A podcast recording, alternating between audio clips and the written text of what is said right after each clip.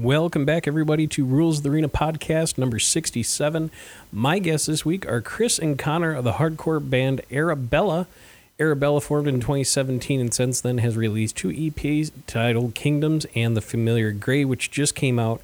They are looking to combine the raw emotion with melodic elements of heavy aspects of hardcore. They've been and they have been waiting on the edge of their seats for lockdown to end and for shows to return so they can show everyone just how hard they've been working.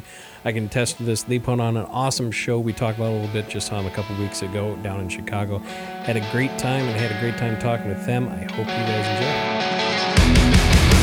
enjoy.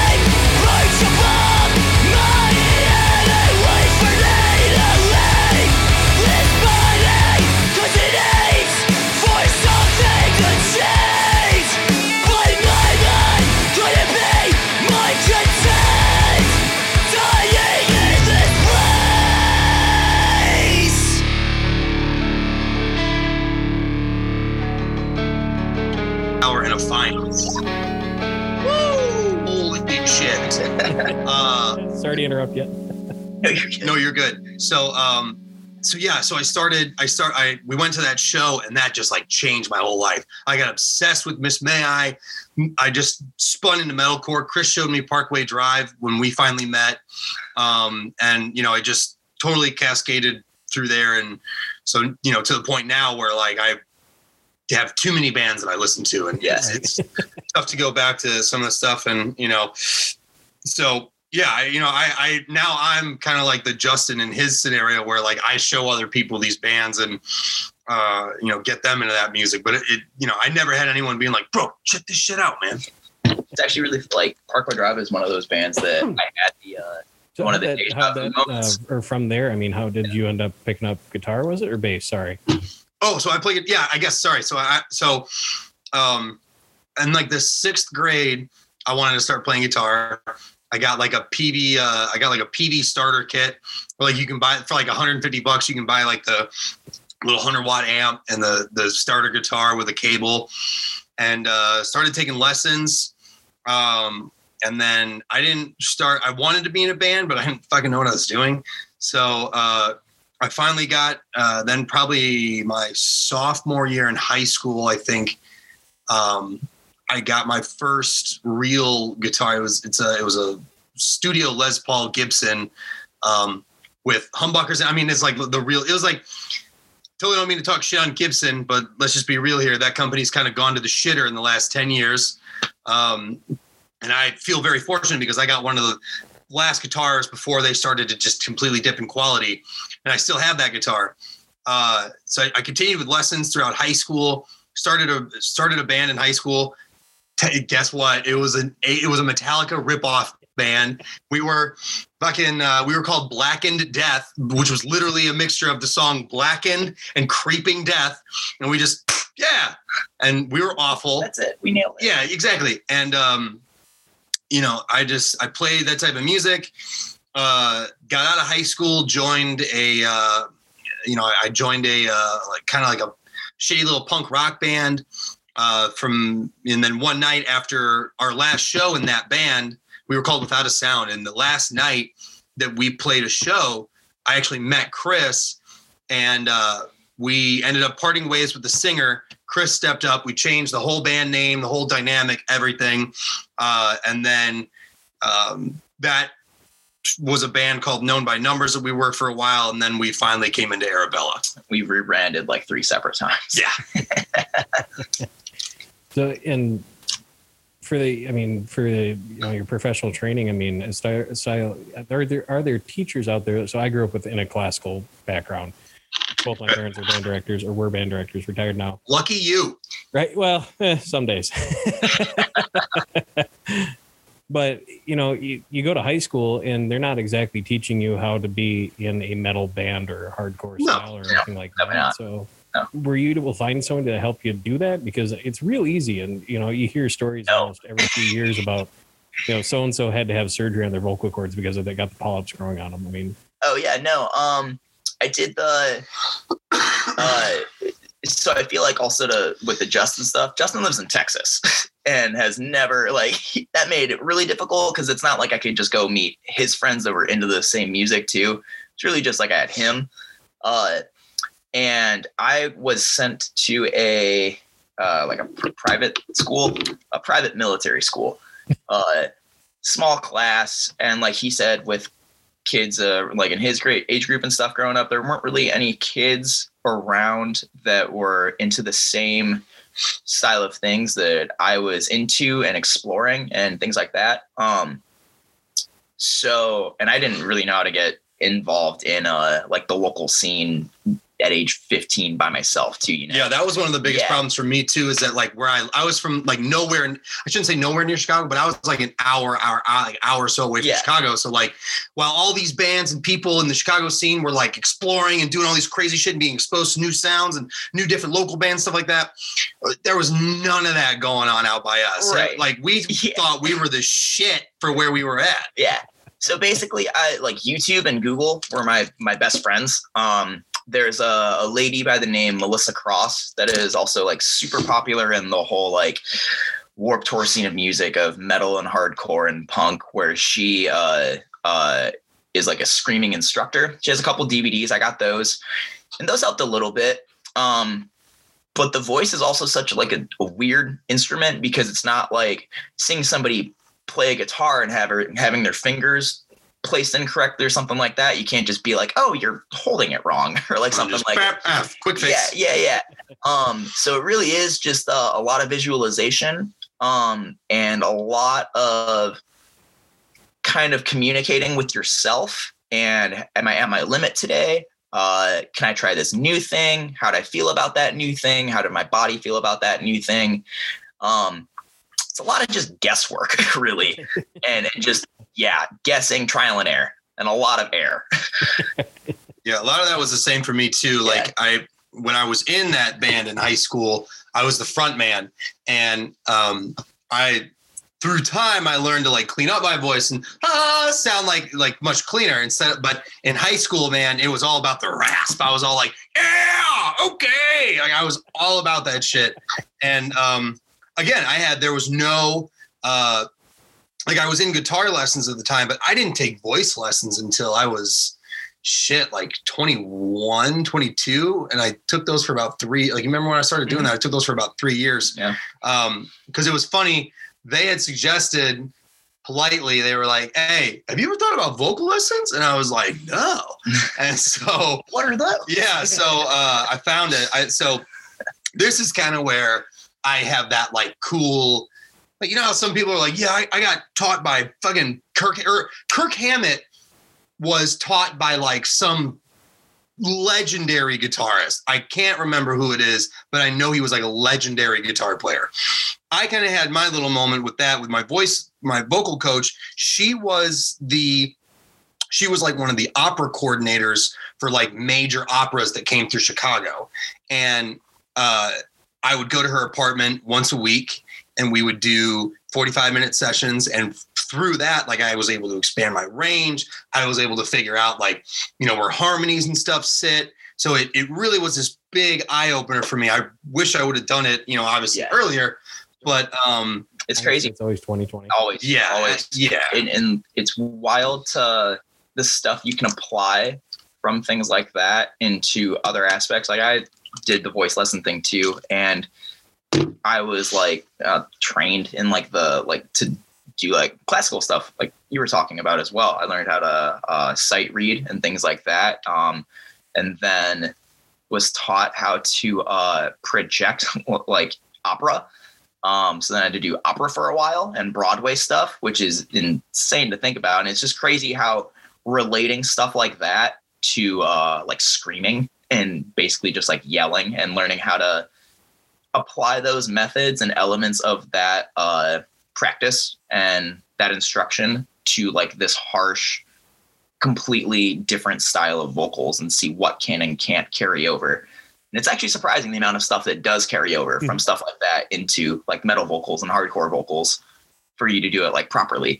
Right. Well, it's funny because like I was talking actually to somebody today because I, I actually showed someone uh, at work uh, our, band and Mhm. they were like, "Dude, the question that I always get, I'm sure you probably always get it too, is like where they're like, you know, does your vocalist throat or voice suck after that?" And it's like, no, like just like singing, there is a right way to do it and there's a wrong way to do it. Not unless you're sick. Or yeah, or you're sick, you know. But that's that's neither here nor there. But like you know, it's you're like Chris was saying, your voice is a muscle. It's an instrument, so like it has to be fine tuned. You got to constantly keep up with it, you know, to the point where like you can do a full set, you know, of harsh vocals, screaming style, get off stage and still be able to talk perfectly clear. Like you know, there's there's just a right way and a wrong way to do it. And just some uh, from the outside, I've never had the desire to be in a band. Professional Wallflower through all, all of high school and Yeah, that's that's a cool that's a cool band name, Professional Yeah. Wallflower. That yeah. is pretty sick. Yeah, fuck, dude. yeah. but I, I didn't hear. I never thought about opera or Broadway translating into, you know, any style of band for that matter until uh, I think his interview. I want to say Howard Jones. Yeah. Yeah, yeah. Oh yeah, because that dude can belt. Yeah, Yeah, yeah. it's like, oh, so that's why he can just knock it out of the ball. Yeah. Yeah. And he has that like I don't know if deep is the right word, but his voice is definitely lower than a lot of people It in booms. that genre. Mhm. And he was still able to, yeah, like make his low vocal register soar a bit more to make uh to like offset that. And yeah, he's really talented. Howard Jones is incredible. So, how did you guys end up meeting each other? And if when she, I know you kind of glossed over, you know, there's a Yeah. band before, but how did Arabella come to be what it is now? So we met through uh Austin, our bassist. Um he was already in that punk rock band with Yeah. me and he entered the like i said the last night of that show the last show we played that night he introduced the two of us yeah. Um or all of us we uh me and him went to the same community college uh then we just started hanging out because we would always wear the same like uh like band shirts. And like that was obviously like oh love that band. Started talking about it started hanging out became friends. Um would go to like their shows uh here and there. And i wasn't in a band had never been in a band just kind of did the vocal thing um i guess as a hobby. Uh and You mentioned before that you you wanted to be a front man. Was that still in the Yeah. back of your mind at this point? Were you Yeah. for? Um, I was I was searching for stuff. It was again one of those things again where it was like I don't even know how to meet people or uh, how to really like get into this community. You just got to corner him at the merch booth. Yeah, exactly. away from you. uh yeah i got really lucky that austin was like in a class with me and we just hit it off because we were both just like two awkward kids that had nothing else to talk about other than like i know the words on your shirt so like let's talk about that That's how it always goes, right? Like two Yeah. metalheads meet each other, and they're like, like there's there. I saw this funny ass video on the internet like a while ago of like these two dudes that walk into a gas station, and one's wearing like an Exodus shirt, the other's wearing like a Slayer shirt, and they see each other, and they both stop, and they're like, and they instantly like become best friends. Like that's totally how that Yeah. shit works. Yeah. Um so for for arabella to like how that became a thing. Uh we all started jamming together. Uh i auditioned and we had uh basically like me connor and austin.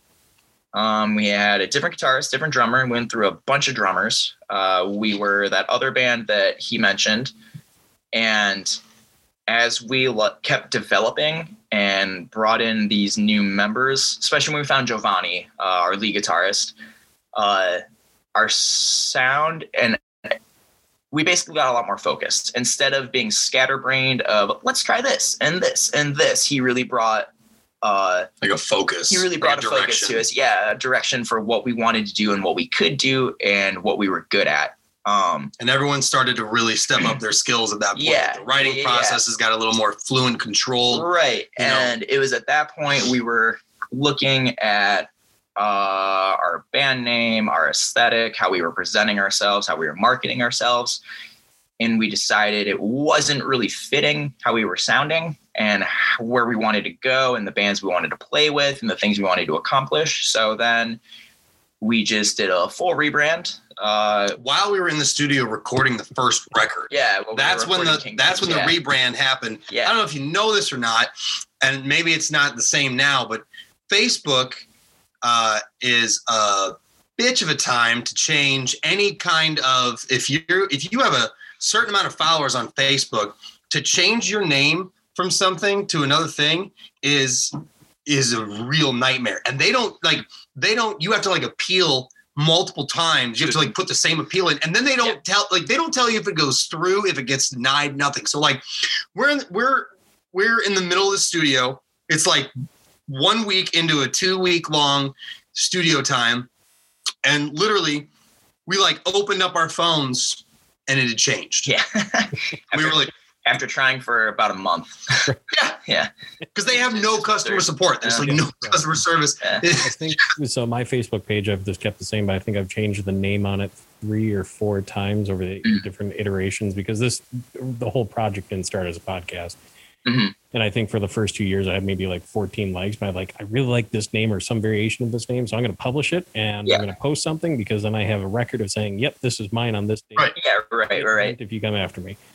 Um, yeah, but yeah, the name change. God, it sucks. Oh, it's annoying. So annoying. I mean, thankfully, Arabella works and it sounds nice, and like we'll never have to change it ever again. Um, yeah that was that that was really nice and it was one of the biggest problems was like finding a name that a wasn't already taken because like you know music is so saturated now with bands band names and variations of band names that it's hard to find uh you know certain stuff. And in fact you know one of uh one of our homie bands they just got uh like a cease and desist. yeah and they were like blowing Yeah. up they Yeah. were they were on the up and up and they you know just got signed and they were charting in france and they were doing all these really good things and uh some no name artist that had their same name before they became a band she had put out music first uh and, just- and but this band our, our friend's band had like you know tens of thousands of followers on spotify and streams and all this stuff and she had like 80 followers on spotify and Yeah. like 20 likes on facebook and stuff like that sends them a cease and desist wins in a court battle but it's because she got that trademark first. Right. Uh, and we actually, uh, when we were picking this name, we were like looking for uh, matches, seeing if anybody had it already. And the only thing we found, uh, I think it was me. We, I was like, only other person is a weird a cappella trio of 16 year old girls. It's like from the Dixie Chicks, like Yeah, literally we it's like the- can- we and they're called make the arabellas Yeah. i I said I wanted to play a fucking show with them. I thought that would be sick. and then we got the copyright, and it was like, okay, well, it's a problem now. Like, obviously, we don't care enough. Yeah, to go we're not gonna. anybody. Yeah, why would we send them there? We Yeah. looked at their page. They're doing it for fun. They Yeah. like to play for like. Why the? Why would we do that to them? yeah. Well, yeah, we were just like, we got it. It's ours now. It's fine. We don't have to worry about that happening. How did you Uh, guys come up with the name in the first place? I mean, Were you just pulling words out of a hat? And Uh. Kind of. we were honestly. we're looking at other stuff and like trying to find like for what fit us perfectly. We were looking at things we liked. So I know he looked at like comic book stuff. I looked at uh, anime stuff. Um, and eventually, uh, I was playing. Uh, I just got a PS4 and I was playing the newest Uncharted game, the like last one. And he was looking for something from Marco Polo, like an explorer. And I was like, pirate ships. That's a good one. And I just started like Googling pirate ships, and Arabella was a pirate ship. And I was like, fuck yeah. It was just Wasn't it. ARA though? Yeah, it was time? ARA. And then we changed it to ERA and uh, found out that in Spanish and in Italian, that translates to she used to be beautiful. And for like our emo selves, that was like We were like, yeah, Fuck yeah, amazing. dude! Nailed Yeah, it! yeah. Nailed it! yeah, So that's where that came from. Yeah. Oh, I'm sorry. Go ahead. No, you're good. That's that's where that came from. I just want to back it up real quick. Connor, for you and Austin, did you say when you were first meeting Chris and you're doing the different tryouts? I mean, did you have a sound or an idea of where you wanted to take the band and what you were looking for? Nothing that was yeah so nothing that was concrete because at the time so at the time of without a sound disbanding and known by numbers which was what we were before arabella you know when that transition was going on i was very big into bullet for my valentine so uh, i i that had that kind of sound in my head. I was like let's do that. That's like a modern day metallica. Still hadn't lost that shit yet. That was like you know that was like a modern day you know metallica and you know they were doing really well and their sound was really good and catchy and you know i wanted to do that and then um austin kind of had a bit of a different idea uh And then I had a completely different idea. yeah and then uh, we didn't have we didn't have any other vocalist. I was going to do all the vocals and then that's when austin was like well hey i know this guy chris. Uh let's bring him in. And we brought him in. He did you know did a couple runs. I think we played like a, a day to remember cover or something and then something else and we were like yeah you're in Was it like the the clouds parted and the sun comes shining down? Like this is the, this is the guy. Yeah, yeah, yeah. That's kind of that's kind of how it was because Austin and I had been in without a sound, uh, the band prior. Um, for I was in it for about a year. He was only in it for a couple months, and uh, you know, so him and I and and him and I bonded immediately over heavy metal. Like I, he was like one of his favorite bands is Iron Maiden, and I was like, dude, I love Iron Maiden. Just instantly gravitated. So you know, from you know, once that punk rock band disbanded, we were like, let's make a metal band, dude. Let's like do this, and that, and, and, you know, again, around that same time was when I was really getting into metalcore, and so when Chris kind of came into the picture, it was kind of a culmination of like, all right, we're a metalcore band, let's do it. yeah, it's basically that. And he would like talk about Bullet and things like that. And I would be like, all right, that's cool. But like, here's that, but it's like sad. Check it out. Bullet's still cool. Well, it's still like, cool. This is a band called Silverstein. like, yeah, stuff like that, basically. Um, yeah, it was interesting when we met. Um, to because I didn't know what they really wanted either. Um, I was just wanted to be in a band. Uh, we truthfully didn't either. We had like a rough vision, but we really didn't know. nobody knew what we wanted to Yeah. do. Um, we thought we knew what we wanted to do, and in hindsight, we had no idea what we wanted to do. Hey, how much Funny how that works. were you guys playing together and just doing covers and stuff before you started putting that Yeah. album together? And, Um, We did two. The first show we did, we did like all covers and then two. Originals. yeah, we did. Uh, what he said, three covers, two originals, and like slowly worked the covers out as we wrote more music. Because we played, I think, one show and then lost the drummer that we had at the time. like a week and a half. yeah later. and like you know drummers are hard they're hard to find Uh, so we spent the next like months months on months looking and figuring it out and like trying to write music without a drummer uh, while we also didn't really know what our writing process was yet either. Uh, so really, it, we, we had like a nine month span in between our first and second show, which is hilarious. like really almost did. almost the full year went by. Yeah.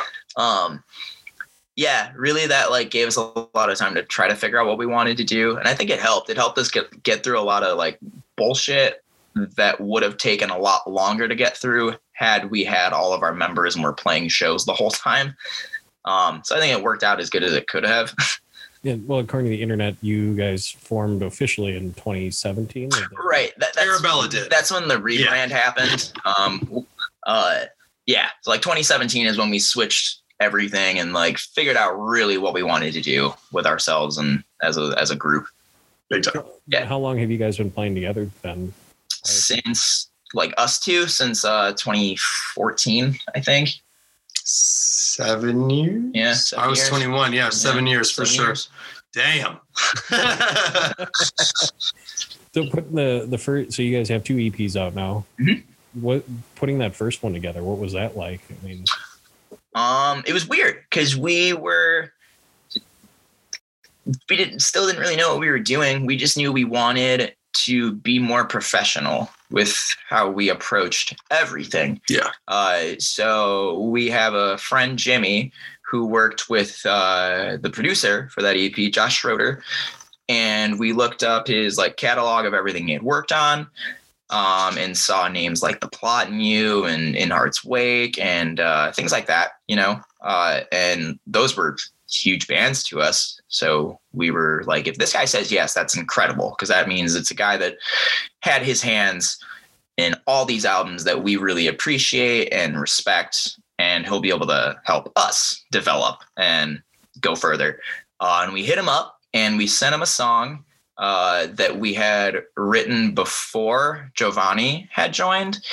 And he was like, I don't know. This is kind of like a hodgepodge of things. oh, he doesn't- trashed it. Let's let's be real here. He straight up was like, He was "This polite is about it, not good. like he was like, you guys, need work." need work. Yeah. And then we were like, okay, well, that was from a bit ago. This is what we have now. And he's like, this is definitely a step in the right direction. And this is something that has a bit more potential.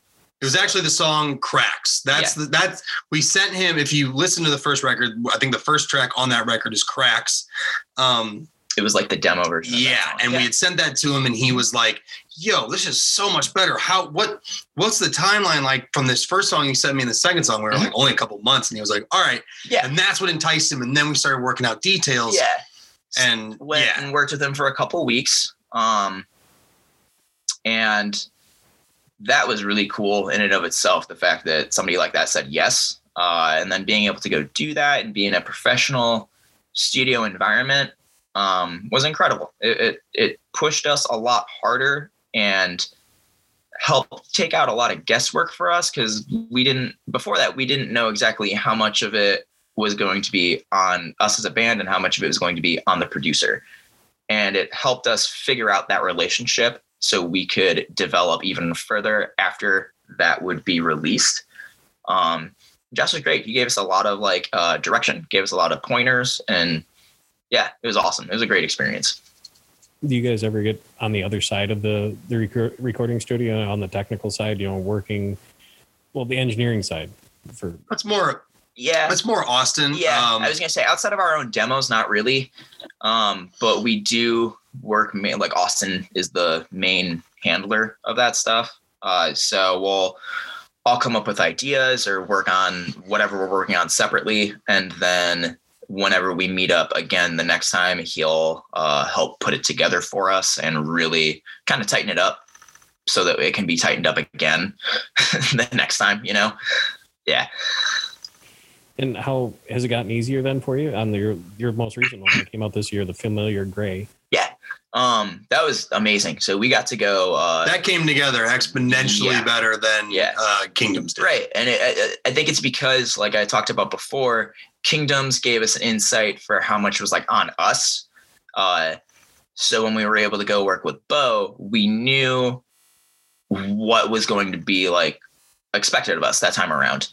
Um, so that made the process exponentially better because we knew what w- we were supposed to be doing and again we were working with a, a different like professional who also like knew what he was doing and had also been doing it both those guys had been doing what they've been doing for 10 plus years Yeah. you know and working with Beau was mind-blowing to me because uh, uh, he's a guitarist in Saosin and he writes pretty much all their music and i've He's like the brainchild yeah behind yeah a lot of. I listened to that. I listened to that band since I was 12 years old. The, being able to drive across the country, uh, he's based out of California. so the drive in its in and of itself is a lot different than the first time because Josh lives in uh, Michigan, so six hours compared to 30 hours. uh, yeah, it was it was incredible. Um, seeing and hearing everything that he did with our music was baffling. Uh, and even like the time like when we would go back to we stayed at an airbnb and like each day you know it, his process was much different than josh's process. Right, right, which kind of made it seem that like each producer every producer's probably got their own style and process and way they do things. So like we would leave the studio and he would have like a rough mix whether it was instrumental or it had rough vocals over and we get it back and be like holy shit Yeah. we really got something here yeah, yeah, so yeah. you know Um, he basically he would give us homework. you know, he'd Yeah. like, "All right, this is like what we did today, and this part's cool. This part's eh. go home and." Try to think of something for it, and I'm gonna try to think of something for it here, and we'll come with our ideas tomorrow. See what we got. Uh, and yeah, it, it was cool. Um, he he was great. I we we don't have enough good things to say about Josh, and we really don't have enough good things to say about Beau either. They're both fantastic at what they do. Um, we got to uh, we didn't have a drummer actually when we went to work with Beau, uh, and so originally we thought, oh, we're probably just gonna have to program, you know, do that whole thing. Uh, then we were talking to him about it. Like day one, we showed up Uh, and he like had a plan for the drums and everything. yeah. Uh, well, we talked to him about it a few weeks, like via email. I guess, yeah, yeah, stuff, yeah, yeah. And he uh, let us know about uh, this guy named Alan, and Alan's in a band called Vies and Hail the Sun, um, and just a crazy talented drummer. Uh, Beau, Super said- cool dude. great guy, Great Yeah. dude. Yeah. That's like when it really counts. We got really lucky because all the people we deal with that like have a huge impact on our like music and have their hands in our band and in our product and who we are have all been like super great, super incredible. Um, and yeah, Alan was fantastic. Uh, Beau basically said like he's amazing at what he does. He'll be able to like give his spin on things, give like a drummer's perspective on things, and be able to like tweak things that you have. Uh, and he'll be able to hook you guys up with a good price, and he did. And then Beau took it upon himself. We didn't know this, but he so Beau has like a home studio. Um, he converted and finished his garage so that it's a really really nice studio room. Um, and he's like, "Oh, we're not doing drums here," and we were like, "Oh God, we're already like dirt poor from all of this. We can't afford to go to another studio and pay for it." And he's like, "Oh no, I took care of it. It's fine." And we were like, You're like, what? "Why?" Yeah, yeah, exactly. It was like you like you know, I was like, dude, you don't know us. You didn't need to do that. Yeah. We're not special. Yeah, Like and then we showed up to the studio and saw it was Signature Sound Studio in San Diego. San Diego. Yeah, and we showed up and saw like a, a gold or platinum, whatever, enema of the state from Blink 182 on the wall, and like their self-titled album on the wall, and like the Used had recorded there. Uh Cher recorded there, and like seeing all these pictures, and we were just like, we can't even believe we're here right Yeah, now, that and like that nonetheless was something recording else. music here. Did I hit my Uh, head on the way here? What's going on? Yeah, right, right, Pretty right, much, right. yeah. That's kind of how it was. Yeah. It's like, what the Yeah, fuck? Where are happening? we? What's going on right now? yeah. Um, it was incredible. That's definitely like benchmark moment for sure. Where it was like, wow, we're like creating something here. Where all these amazing bands and performers and artists also created something here. Like, And it seemed like the juices just flowed, like just yeah, yeah, always. Like when, like again, that day in the studio, when they took it, we took it song by song, part by part.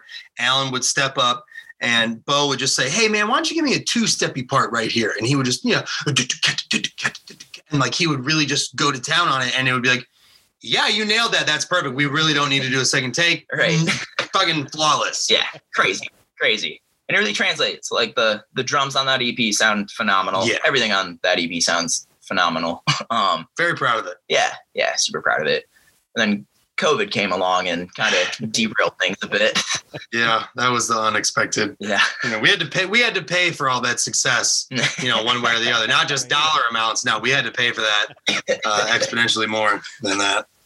So how do you guys hold up during COVID? I mean, were you still able to get together at all, you know, safely, of course, or at least Kinda. over Zoom and Um, kind of bounce ideas around, or even Yeah.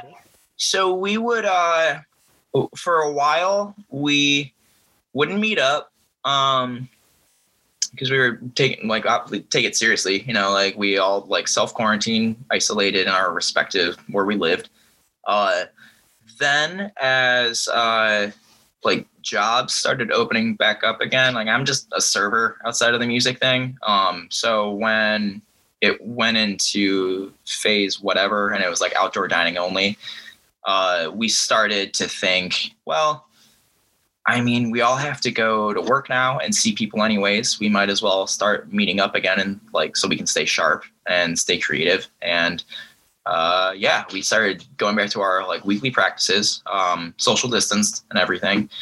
Um, and I think honestly, on top of keeping uh, our like musical senses sharp, it honestly just helped our mental health immensely more than anything. Uh, seeing like our friends again, um, I think that was the biggest helper and helped us get out of uh like a, our creative, our collective creative rut. You know, because at the beginning of lockdown, I can't lie, it was frustrating because none of us had any drive or motivation uh, to do anything because we had this game plan for the familiar gray to come out. We had a show lined up with all of our friends uh, we had a label and a management agency. We had like a team behind us. We, we had a plan, you know, and it just got blown up. um, But that's not, you know, and and like it, it sucks for us. And, we, you know, for a while there, we were taking it personal because right. you know we had this was something that we had worked and grinded our asses for for months and truthfully years and you know to see it come apart by something that was completely out of our control Right. you know and then at the same time you know we had to remind ourselves that it's not personal this is happening to everyone and there are bands and groups and people that you know are affected much worse than we've been affected by it you know it just it it, it really was a, a big downer that we had all these plans and these you know we were getting booked for big boy tours and we were you know working on stuff like that. And and just to see it all kind of be essentially ripped away from us was you know it it for a couple months there it really killed it, it killed our motivation it killed our drive. It it you know it took a big old shit on everything. And we kind of just fell into this slump and you know because we weren't meeting up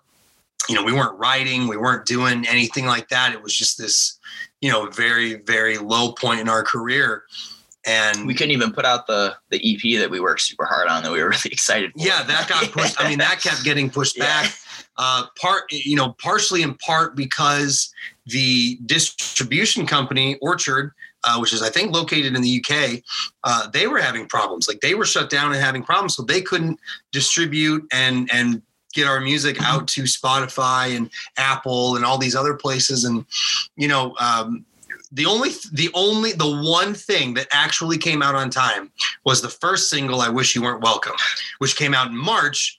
Uh, that was the that was the one thing that actually came out on time Yeah. and went according to plan. Yeah. everything else was just like a fucking hail mary. Let's try this push it back here do this that and the other. Um, we're actually doing the ep release show that we were supposed to do over a year ago Back in May of 2020. in August. So Yeah. we're doing that show in August as like a makeup rain check. Um, you know, but and the thing is, is that you know, so this record, The Familiar Gray, came out and uh, you know, complete uh, any success that it's had is completely online. We haven't been able to tour play shows, sell CDs, uh, you know, promote it in the way that we would have normally promoted that, that any band would have normally promoted it. You know, it was all online. And when you're on, when it's just all online, you can only push something so far and still have it, you know, be relative because the way music is taken in nowadays, you can hear the best album in your life and be obsessed with it. but you're only gonna be obsessed with it for about two weeks, maybe. You know, a couple weeks, maybe a month or whatever, depending on how good it is. And then, you know, you shelf it and move on to the next thing. And that's, you know, what we were terrified of and afraid of. And you know, we pushed it for as long as humanly possible. You know, it, Still do. you still, yeah, still do.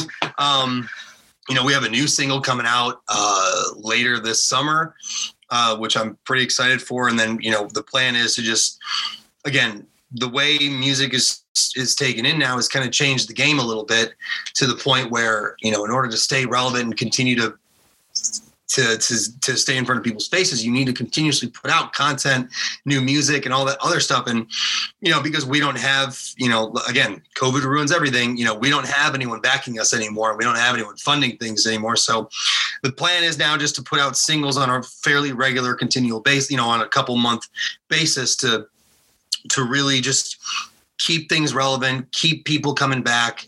Um, you know, and I, I think that you're going to see more bands and artists do things that way. There are they're all Yeah, already it's doing. already kind of like a transition like Yeah. that. It, it really, even just the process of doing that single that he's talking about was way different than the other two EPs. Um, because we did it with Beau again, but we did it over Zoom.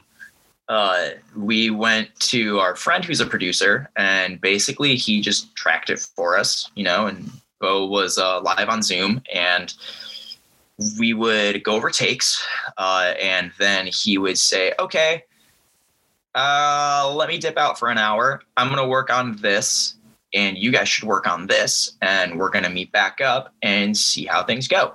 And we just did that periodically for two days, I think, um, just checking in with each other for like 15 minute periods of time every hour. uh, uh, yeah, it was super, super different and strange. Um, still fun, not as fun, but yeah, had to do what you had to do, you know?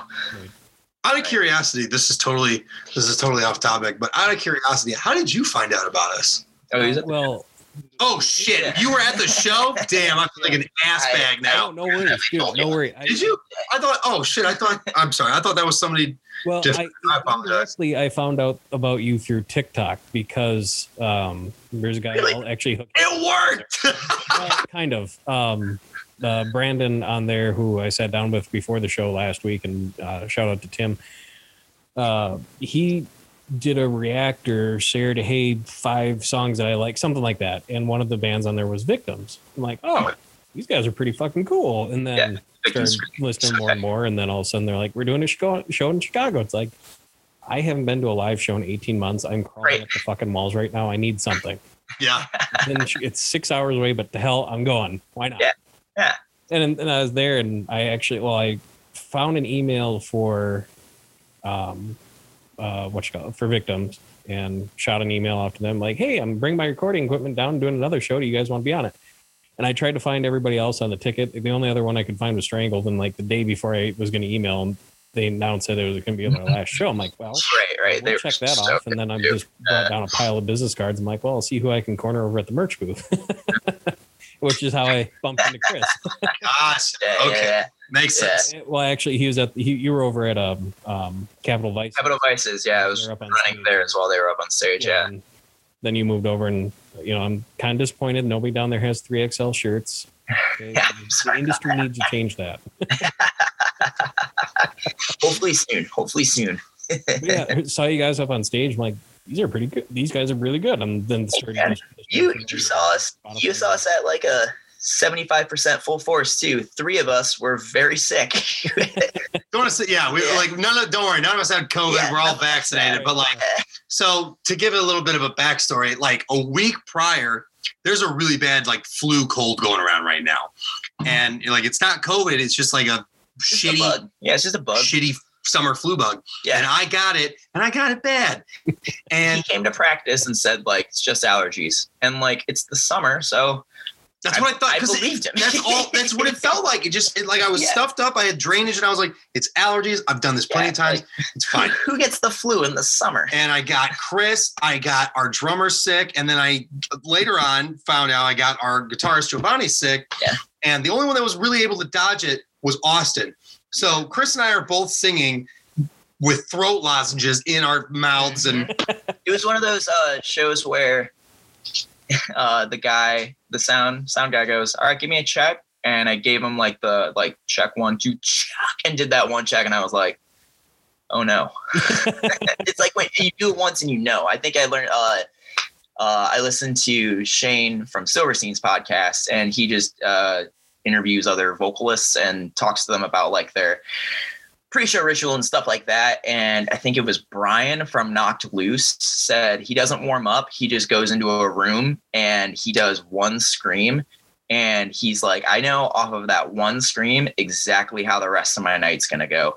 And that's how what it felt like. I knew exactly how the set was gonna go. I was like, ah shit, I don't know what I'm gonna do. it went well enough. I, I think we were able to kind of recover and, and and push a little bit because everyone came up and had nothing but you know good things to say. So Yeah. it, it must have sounded way better out front of house than it did Yeah. uh, in, In our, our- in our in ear mix. So that was very reassuring to hear because I got off stage and was like, oh no, and uh, but you know, come to find out things went fine. So Yeah. Yeah. a, a- a huge. I'm an audiophile. I, there can be no such thing as too many speakers in my house one day. Right. And so when I go to the venues that you know, like the bar, like um, the um, WC Club, Yeah. it's, it's their bar and they happen to do music. And then I see, is, I always wonder, like, is the sound guy working for a band or the bands, or is he just the venue guy? How's this going to go? Because I've gone to some shows where they're awesome fucking bands, and the sound quality was just absolute horseshit. Oh yeah, I think Yeah, we've all yeah. been to shows Oh, like yeah. that where you're like, I've seen this band before and they don't sound like that. Yeah. What the hell's going on? Yeah. So I, when I w- first walked in, I'm like, oh, well, I mean, he looks like he knows what he's doing, but uh, well, let's see. Uh, He does. So that guy, that guy used to uh, book or not book. He was the sound guy for uh, I don't know if you remember Mojo's in Joliet before it became the Forge. So uh, there was a club in it's now called the Forge, sick venue. Uh, but before that, it was called Mojo's, and he was their primary sound guy. And for every big tour package that came there, he was on. He was doing sound for them, and they were they were crushing it. So Yeah. I think he did a pretty good job that night. No, and actually, that was my first time in Chicago for a show. Well, well Oh, first time in Chicago since being before I could actually see over the top of the table. Right. Wow. I grew up in uh, Deerfield and Springfield area, Oh, okay. Yes. and so went down there a few times for a Cubs game, and of course they get rained out every time I'm in the city. So, Yeah. Got to go to Sox games. That's the problem. Yeah. Yeah. yeah, yeah. but there's a there's a place up. Uh, I'm just outside of the Twin Cities, basically, and there's a Okay. it's called Amsterdam Bar and Grill, and they do awesome, awesome fucking shows there. Everything from I've seen Spite there a handful of times, and Carnifex and Oceano, all the way over to um, Wind in the Wave, and Sean James has done Damn. a show there on his solo tour. Spite is like the most evil sounding vocalist I've ever heard in my entire life. I don't Oh know, my man. gosh. I don't know. After seeing Strangled, that that band put heavy Yeah. music into perspective Yeah. for me. Like I like Spite, and I've seen Spite, and I listen to Spite, and I know they're a violent band, but Strangled was just something Vicious. else. That was another monster. Like I, it's a bummer they're calling it quits. I'm sure they have their reasons. It's just like that was. I mean, what a way to go out! Like what a bang to go out on. You know, just it's funny. I've seen Spite three, four times, and got to shoot Yeah. the shit, you know, briefly with Darius and a couple of them after the show, and how Nice as fucking dudes. they are. Some of the nicest people you'd ever hope to meet. Uh, Always. provided they're not on stage and swinging in every direction. But, Right. Right. but you know, speaking of the show, I mean, so going in, it's first show in damn near eighteen months, and Mm-hmm. you're not feeling at hundred percent. I mean, were you nervous? What's going through your head at that point? I mean, how do you For me- in the mindset you need to be in for that? Yeah. So for me, I just tried to fall back into my pre-show rituals, which um, I have vocal warm-ups that I do. Chris does, does the same thing. I usually do them about 30 minutes before I get on stage. Um, I don't drink or smoke anything uh, at least two nights before. Um, you know, so I, I make sure that everything is, is going well. I, I practice and play. Um, I didn't really start feeling it until I got I was like on stage.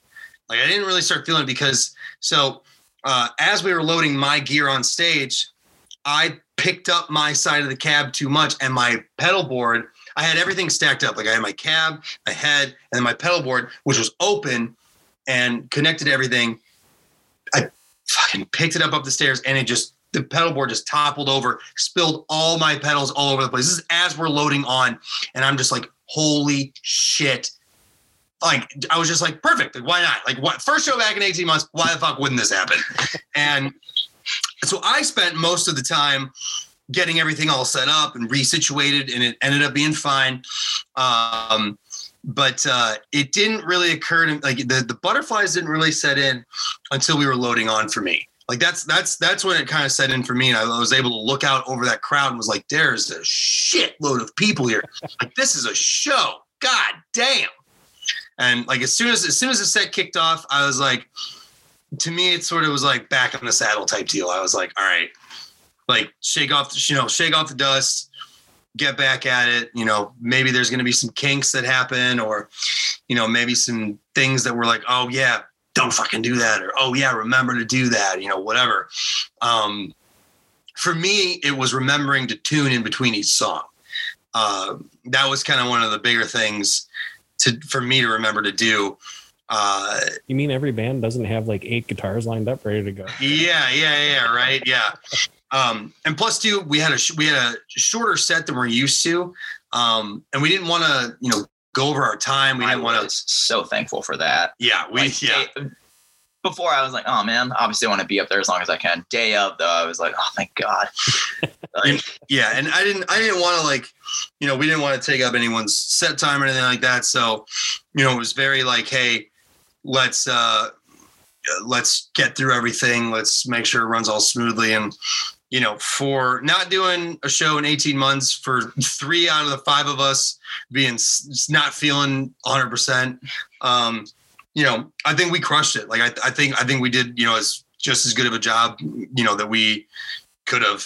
And you know I I think every band was probably feeling a little bit of the same like 18 months you know plus for some bands you know it, it was almost two years for some bands. And uh you know so it was just uh it, it was kind of some different you know it was it was a good feeling. It felt good to be back. Yeah. um it felt good to kind of hear the roar of that crowd. So yeah. It was uh like that day in general was just kind of different. Like it show days were always different, but it was like a different kind of different. Um seeing like I, I think the first person I saw was uh Kevin from Capital Vices. And it was I haven't seen you in over a year, you know? Uh and like the only interaction we've had is us talking about like we both love baseball and like play the show on PlayStation. Like and these are people that the only interaction seen is like talking about like how's your how's your guy doing? Like he's like, Yeah. oh, finally made it to the majors. And like my guy's still in AAA, whatever. And being able to like talk about like the show and like music and see like, oh, holy crap, there's Meredith and like there's John and yeah, like it was uh it was wild seeing like friends that you hadn't seen in years uh in the environment that you're used to seeing them.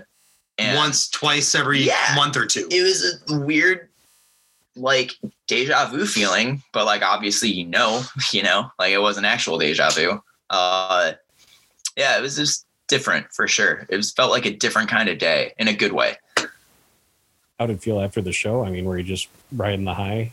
um i was honestly pouncing I- on the quill. I yeah. Uh I was kind of in my head um because I knew I didn't sound as good as I could have if I was uh if I wasn't sick.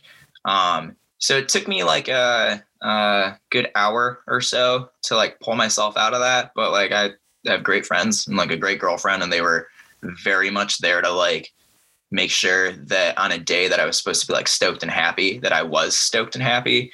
Um, so they did a good job of pulling me out of that headspace. Uh, and I still had like an amazing, incredible night and so much fun and so happy to see all my friends and see all my friends kill it and see uh, like victims that night really just like demolish the place with how amazing they were. Um, yeah, it was definitely like uh, I had to find that high to ride it, you know. Uh, but I did, and like that's what that's what matters. for me at first when i got off when i got off the stage because again our in-ear mix i didn't like it it didn't sound very good um you know in our in, in our in-ear mix and i got off stage and was like that wasn't it that was not it. We have played way better than that. that was not it at all. You know, and then again, kind of coming to find out, you know, people were coming up to us and being like, not the case, dude. You Yeah. guys slayed. Very, very well done. Mhm. You know, and so that again, that sort of picked me up and I was like, oh, really? Like, like, did it sound okay? Like it, you know, like da, da, da, all this stuff. And they're like, yeah, dude, like for real, you're over fucking thinking it. You're really too much in your head. and, you know, I think that's kind of normal. Like we hadn't played a show in 18 months. Again, three of us had just kind of come off of being sick.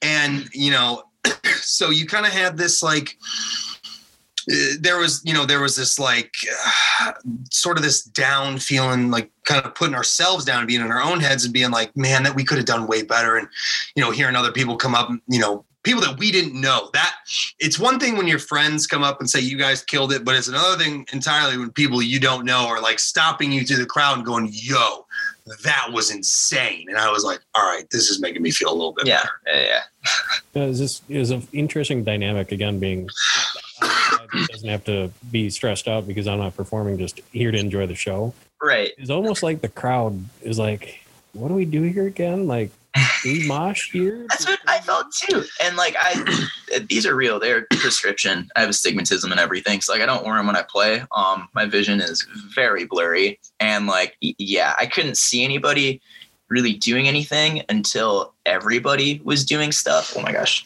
I just elbowed my dog. Sorry. um, and uh. I remember like looking up one song in and not feeling too confident about how I was doing, but still seeing people just like going at it and like two stepping and crowd surfing and me being able to like pull people on stage from crowd surfing so that they could stage dive and stuff.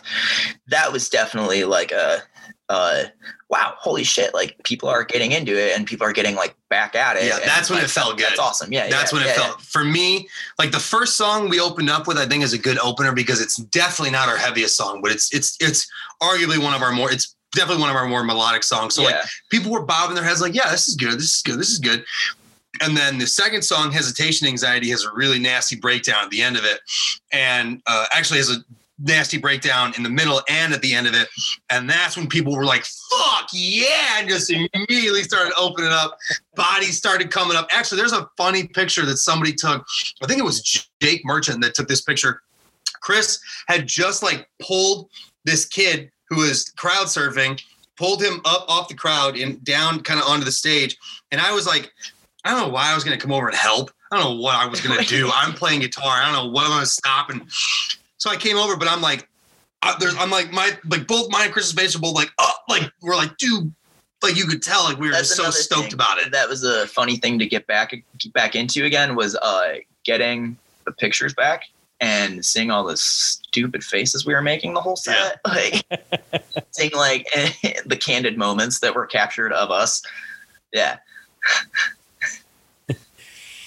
But uh, well, during that show, speaking of the crowd surfing, uh, I, the younger me, I'm 33 now, and the younger me want to go into the mosh pit.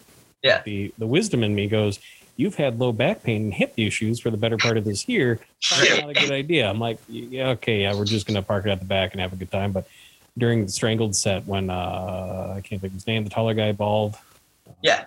The Bronson looking dude, the, the, the when he most, up a surfer out of the crowd and walked three steps and threw him back into the crowd one handed, like it was nothing. Like, holy shit! Yep, we're back. Right, dude, right. yeah, Oh, that man. again, that, that dude alone, I was like, you're terrifying. You're fucking terrifying. Holy shit. And those two vocalists are brothers. I didn't know that. no shit. Yeah, they're brothers. I didn't know that either. Yeah. But so moving forward here, you got one more show under the belt now, finally, and you have another one coming up in August. When's that? August 21st. 21st. And where can people go to find tickets and stuff if they're down and going to be in the Chicago area? Uh, I believe it's if you go to if you go to the Bottom Lounge's website, they're going to have it there.